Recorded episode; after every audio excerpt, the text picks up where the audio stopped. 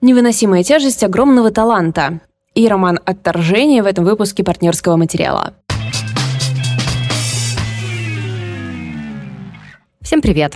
Привет. Это подкаст про кино и книжки «Партнерский материал». Прости, так хорошо начала. Не смогла не вторгнуться, видимо. Ничего страшного, вторгайся, пожалуйста. Мы рассказываем про новые фильмы и новые книги, которые мы посмотрели и прочитали. Нас зовут Валь Горшкова — это я. А меня зовут Лида Кравченко. И тут, наверное, надо сказать, что не всегда про новые. Не всегда.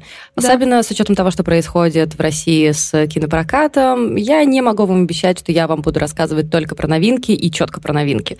Потому что, ну, мне кажется, если вы увлекаетесь кино и любите ходить в кинотеатр, вы сами видите, что происходит с афишей, а не происходит ничего хорошего. Мы просто дожидаемся, пока закончится срок, а, по которым прокатчики могут пользоваться, кинотеатры, точнее, могут пользоваться теми старыми фильмами, да, и пока мы смотрим «Охоту», что у нас там еще есть в прокате, различные ретроспективы, но когда закончится время, когда они могут это все, собственно, показывать, что мы будем делать, интересно? Смотреть фильмы про танки? По всей видимости, да. Да, и это подкаст «Партнерский материал», который живет в России в 2022 году. Да, это мы еще не перешли к литературной части, над которой э, каждый месяц разные новые опасности в виде Захара Прилепина, который начинает обращать внимание на тех, кто продается лучше, чем он.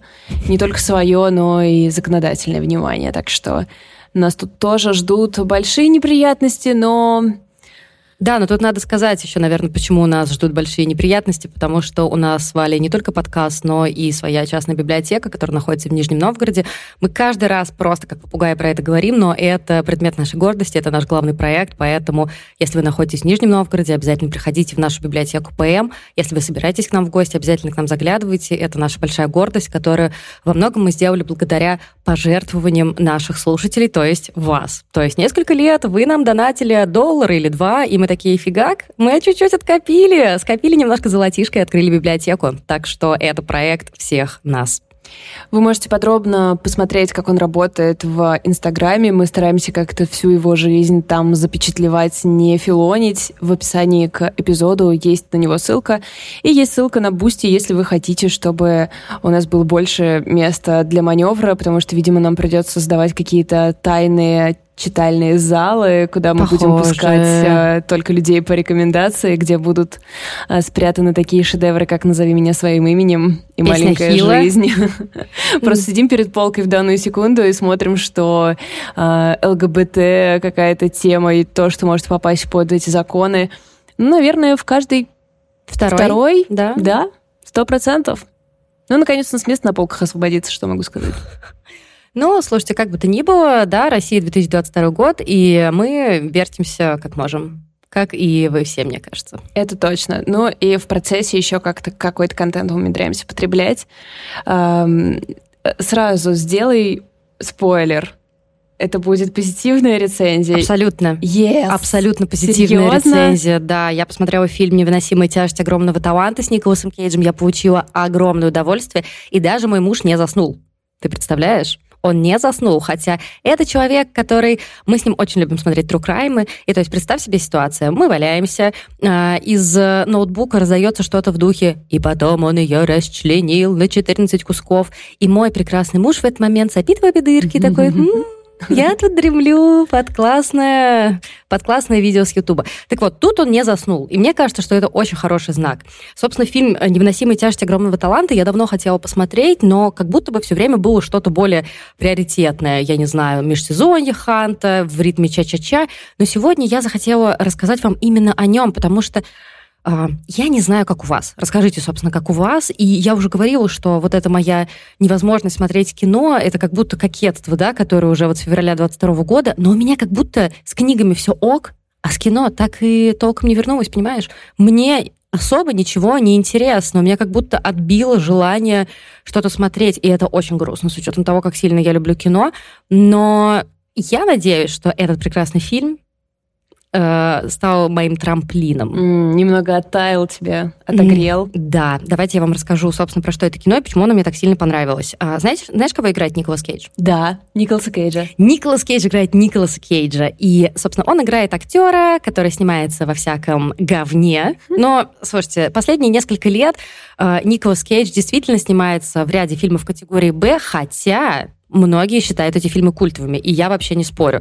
«Мэнди», например, это совсем не фильм категории Б. Это фильм, э, постер с которым висит у меня дома, и я его просто обожаю.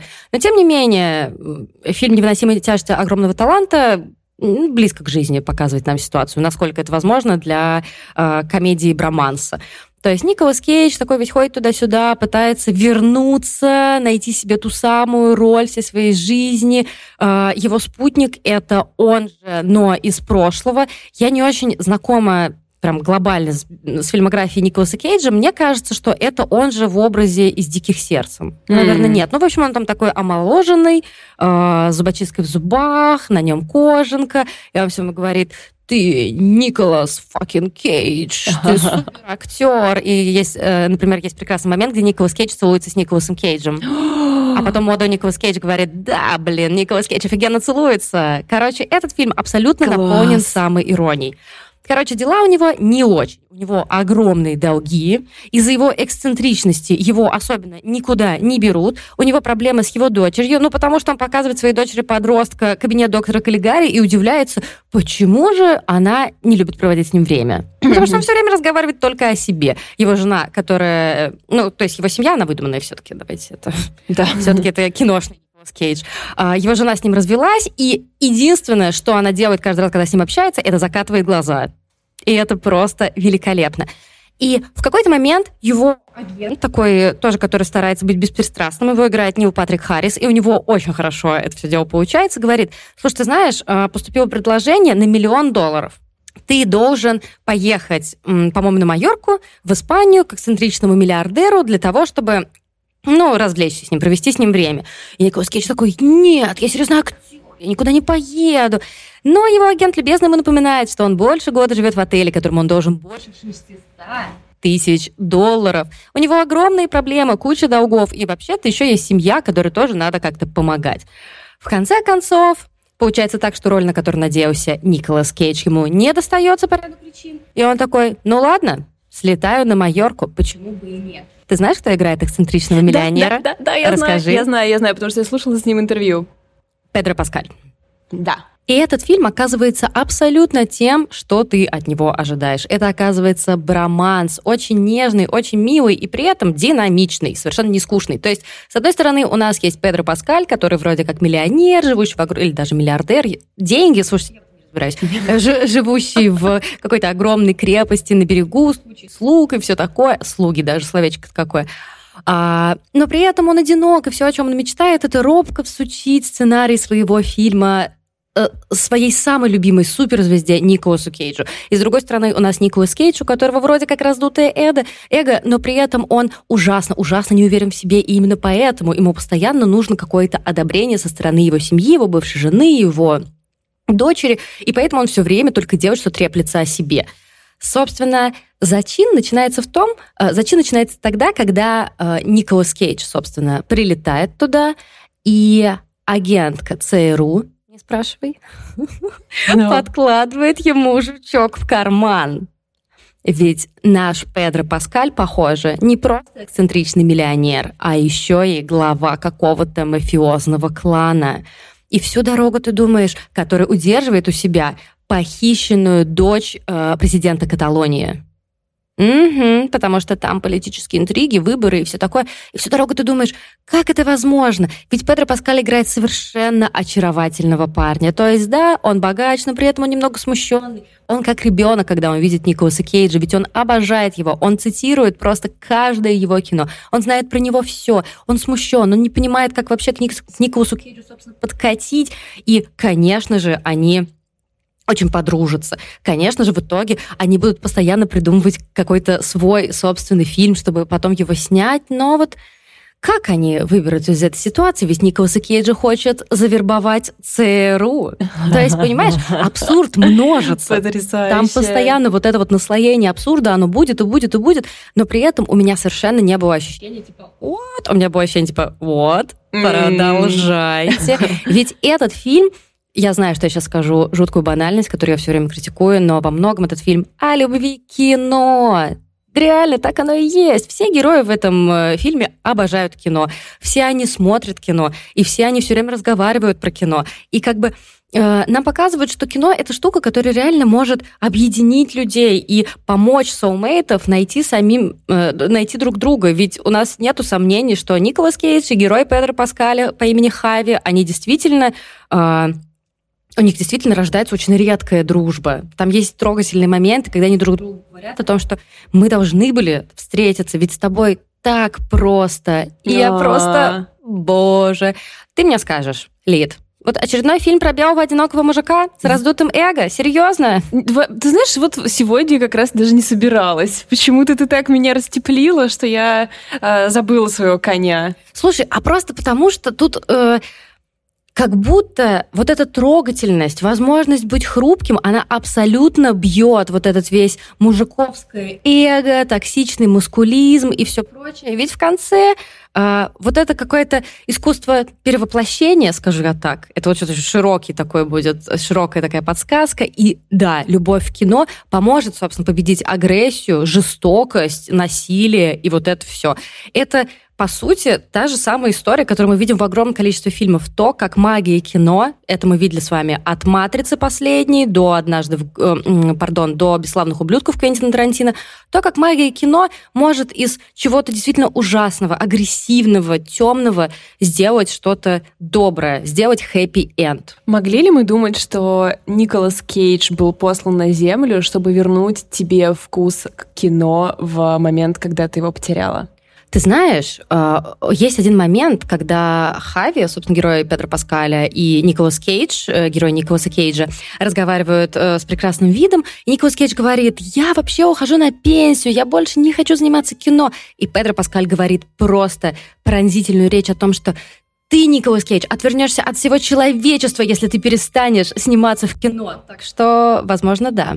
Возможно, да. Ведь этот фильм он очень наивный. Это абсолютная сказка. Это сказка, я не знаю, для всех. И я помню, что в чате наши слушатели обсуждали, кто-то говорил, что э, очень этот фильм не понравился, поэтому я с такой опаской к нему приступала. Но вчера был очень тяжелый день, и я захотела посмотреть что-то легкое, и абсолютно, абсолютно не прогадала. То есть это абсолютно безопасное кино. Да, ты будешь переживать за героев, да, там очень много всяких сюжетных поворотов, да, там есть какие-то тревожные моменты и с точки зрения просто экшна, да, что герой в опасности, и с той точки зрения, что у главного героя не все в порядке с взаимоотношениями с близкими людьми, но тебе прикроют все со всех сторон. Все будет хорошо, ты классно проведешь время, и после этого будешь думать, когда я последний раз пересматривал адаптацию Кауфмана с Николасом Кейджем, где Николас Кейдж играет двух братьев-близнецов, писателей, которые не могут дописать никак сценарий. Пожалуй, я займусь этим на днях. Возможно, просто всем фильмам Николаса Кейджа нужен какой-то новый слой, ну, просто времени, когда ты, типа, смотришь на них через призму э, какой-то странной судьбы Николаса Кейджа, его странного образа поп-культурного, как будто бы это добавляет им новую перспективу. Э, вот ты сказала, что Николас Кейдж играет Николас Кейджа, а я когда слушала интервью с Петром Паскалем, он там сказал, что он там тоже играет на на самом деле сам себя. Что, конечно, у него нет денег, в этом как бы небольшая разница, но в плане э, дикого фанатства по Николасу Кейджу Ого. это было абсолютное попадание, да, и он сказал, что ну, он из тех актеров, которым успех пришел довольно в позднем ну, возрасте, да, да. но при этом он все это время как бы копал в сторону. То есть он всегда старался э, оказаться в актерстве. В сериале «Наркос». И, конечно, когда там для него случилась «Игра престолов», вроде как э, все пошло на лад, но это... Э, даже здесь у него не главная роль. Он все равно говорил в этом интервью, что это как-то саппорт. Ну да, да, да экшен, что, как это? Да. А, и, ну, все равно это, типа, его пока самая большая полнометражная работа, и он с говорил об этом с таким придыханием и воодушевлением, что сейчас, когда ты рассказываешь, что происходит в фильме, я подумала, как же здорово вышло, что здесь всем довелось сыграть какие-то версии самих себя. А, здорово, что они хорошо провели время. Вообще странно осознавать, что действительно у Педро Паскаля не было все еще большой какой-то полнометражной роли, и я надеюсь, что они с Кантимиром Балаговым не просто хорошо проводят время, а я уверена, что они супер подружились и отлично проводят время. А наверняка они туда еще в эту компанию затащили еще и Оскара Айзека, который, я напомню, лучший друг Педро Паскаля. Ведь я подписана на жену Оскара Айзека. Я все знаю про этих людей, я мега сталкер. Короче говоря, я надеюсь, что они с Кантимиром Балаговым, который, я напомню, снимает экранизацию игры Last of Us, Надеюсь, что они заняты делом. А когда, кстати, уже? Я не знаю. Что-то прям хочется очень сильно. Я подписана везде на Кантимира Балагова. И чего? В Твиттере подписано, в Инстаграме подписано. Но, слушай, с другой стороны, он пока занят делом, он собирает деньги, понятно на что, он агитирует, понятно против чего, как бы он делает то, что должна делать э, публичная личность, которая находится в относительной безопасности. Спасибо тебе, дружище, вот что мы можем сказать. Да. Ну что, Давай. Будем смотреть. А, кстати, знаете, что недавно произошло? Ты, кстати, совсем недавно в патроновской части, в основной, упоминала mm-hmm. свинью с uh, Кейджем. Да. И ко мне в баре подошел дружище и сказал, что Валь, по твоей рекомендации, ну, потому что нас путают даже близкие друзья, э, по твоей рекомендации посмотрел свинью, и это одно из самых, а, как он сказал, э, достоверных изображений поварского дела, что он встречал. Ого, а повар... ничего себе. И я подумала, вау, ничего себе. Ну, это очень приятно, да, да. Но давайте еще раз уточним. Э, Лида Кравченко только что выступала для вас. Это я. Я обычно про кино, но иногда про книжки. Мы путаем вам карты. И меня зовут Валь Горшкова. Я сейчас буду рассказывать про книгу, а, которая называется «Отторжение». «Отторжение» — это автобиографический роман, ну, я бы его назвала автофикшеном, но мне кажется, что он не находится на полке автофикшн только потому, что его издает Фантом Пресс, э, издательство немного консервативных взглядов, как будто бы, и только потому оно автобиографичный роман. Угу. Это история писательницы, которая пытается разобраться, что за странное умолчание ее все время преследует. Роман открывается образом вот этого умолчания, которое есть в их семье, а, его какого-то физического присутствия, и это на самом деле очень красивое письмо и очень красивый сеттинг. А, и для того, чтобы понять, что это, она начинает изучать, рассказывать нам историю женщин своей семьи и, собственно, всей своей семьи. Но женщины играют там ключевую роль. Именно через них и через города, в которых живут эти женщины, она прослеживает а, то, где это умолчание появилось. И надо сказать, что э, книжка немножко неровная в плане темпа, но когда я про нее на днях говорила в нашем книжном клубе в библиотеке, у меня как будто бы постройнело все в голове. Mm-hmm. То есть, когда я ее читала, мне сначала было не очень понятно некоторые ее художественные решения, но потом я поняла чуть побольше. А, она рассказывает историю трех женщин, а, собственно, автор Элизабет Осбринг, она рассказывает историю э, Риты, Салли и Кэтрин, э, женщин ее семьи, и э, одна из них ее бабушка, другая ее прабабушка. У нас есть ее мать, но мы почти ничего не знаем о ней. Мы только видим как бы такую оголенную травму на месте матери, и истоки этой травмы которые начинаются с ее бабушки и ее прабабушки.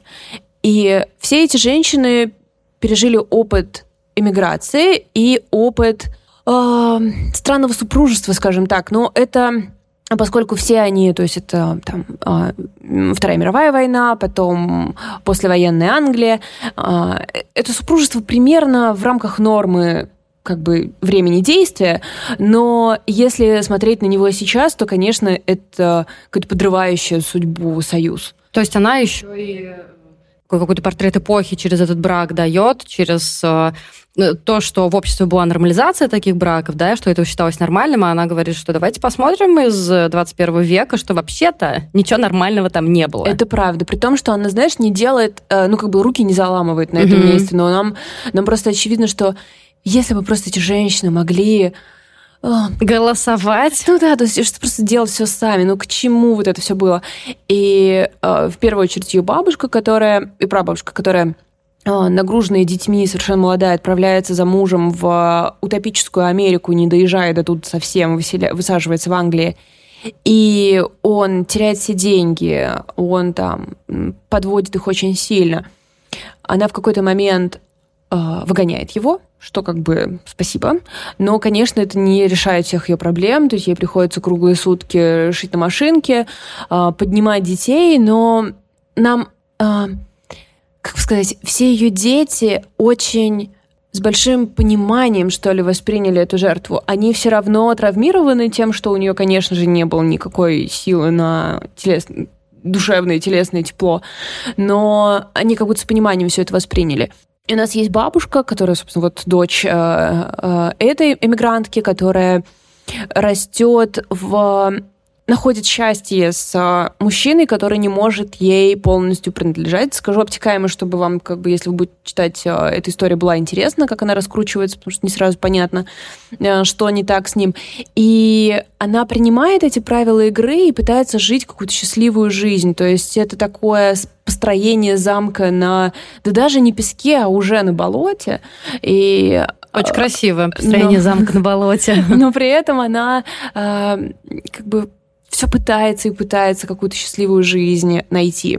И э, ее дети все равно искорежены. И, собственно, мать нашей писательницы, она вот один из ее детей, одна из ее дочерей, и мы видим, какое э, попытку отрыва от семьи она предпринимает, полный разрыв, полный э, отъезд в другую страну, по потере всех связей.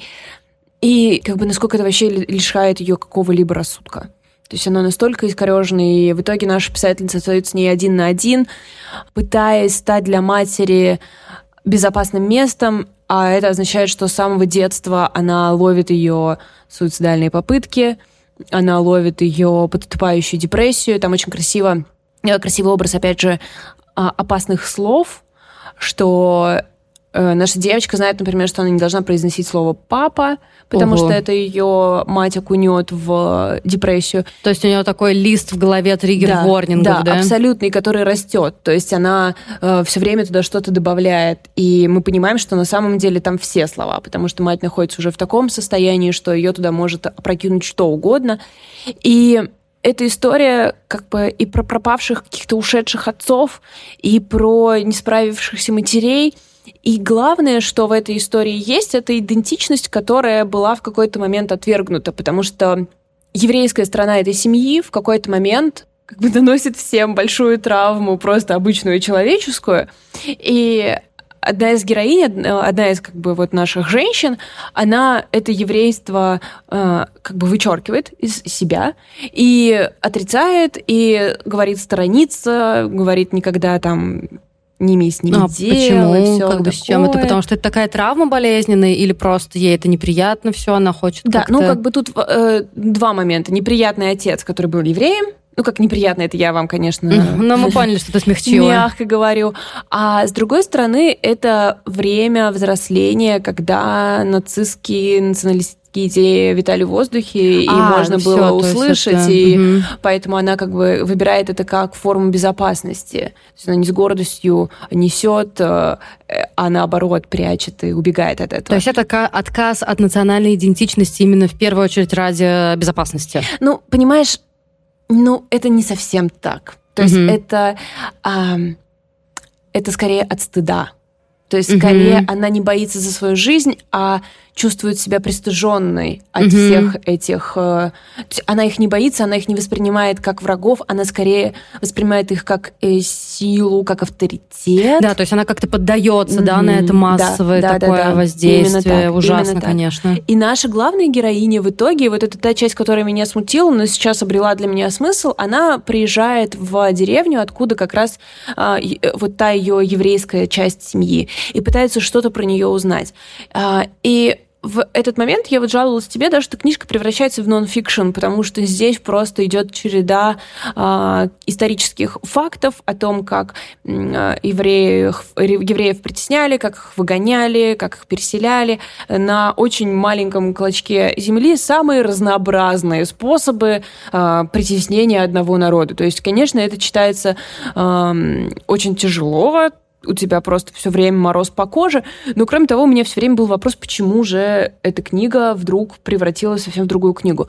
Но мне, я вдруг поняла, что как бы история в том, что она не смогла найти ничего о своей семье и унифицировала этот mm-hmm. поиск. То есть тогда эти все, все эти семьи моя семья. Тогда все эти истории моя история. И мы это читаем не как поиск своего рода, а как поиск своего народа, так скажем. И она, конечно, совершенно растерянная, она ей не на что опереться, потому что вся эта ее история это история какой-то боли, а, но она восстанавливает для себя какой-то ну, какой-то исторический контекст, что ли, своей судьбы. И из-за того, что это все рассказано не в лоб, мне понадобилось какое-то время, что ли, чтобы все это соединить в голове.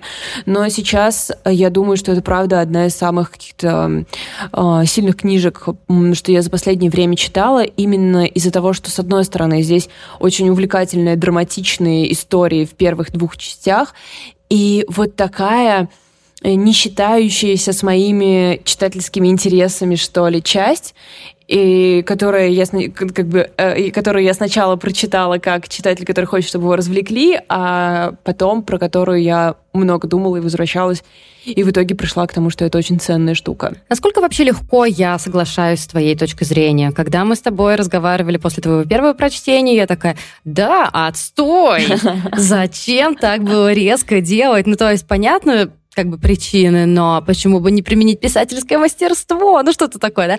А потом ты сейчас говоришь, я такая, вау, какой классный писательский эффект, прием, супер. В общем, своя точка зрения — это излишки какие-то. Ну, мы всегда можем положиться на писателей, потому что их напечатали, скажем так. Знаешь, кого еще напечатали? Да. Да. Ну что ж, тем не менее, тем не менее. А, ребята, мы сейчас будем записывать еще один кусочек подкаста, который доступен нашим слушателям на Бусти. И, э, собственно, все деньги с Бусти мы отправляем на поддержку библиотеки. Поэтому, если вам нравится наш треп, то вы можете еще столько же примерно его получать каждую неделю через Бусти, э, подписываясь на любой удобный вам донат. Если я не ошибаюсь, там минимум 200 рублей. По-моему, да. Так что... Но как бы мы всегда работаем только с серьезными цифрами. Речь абонемент, о трехзначных суммах. Абонемент в библиотеку 300 рублей, донат на Бусти 200 рублей, поэтому... А ты знаешь, кстати, большинство людей выбирают больше, чем 200. Да, надо да. посмотреть. Потому люди что вообще хорошие. Люди все. очень хорошие. Наши слушатели самые лучшие люди, и это факт. Поэтому, если вы хотите слушать дополнительную часть, то, собственно, слушайте ее, становитесь нашими донатерами на Бусти и э, увидимся, услышимся через какое-то время. А если нет, то мы вас всех крепко обнимаем и надеемся, что у вас все хорошо и вы в безопасности. Пока.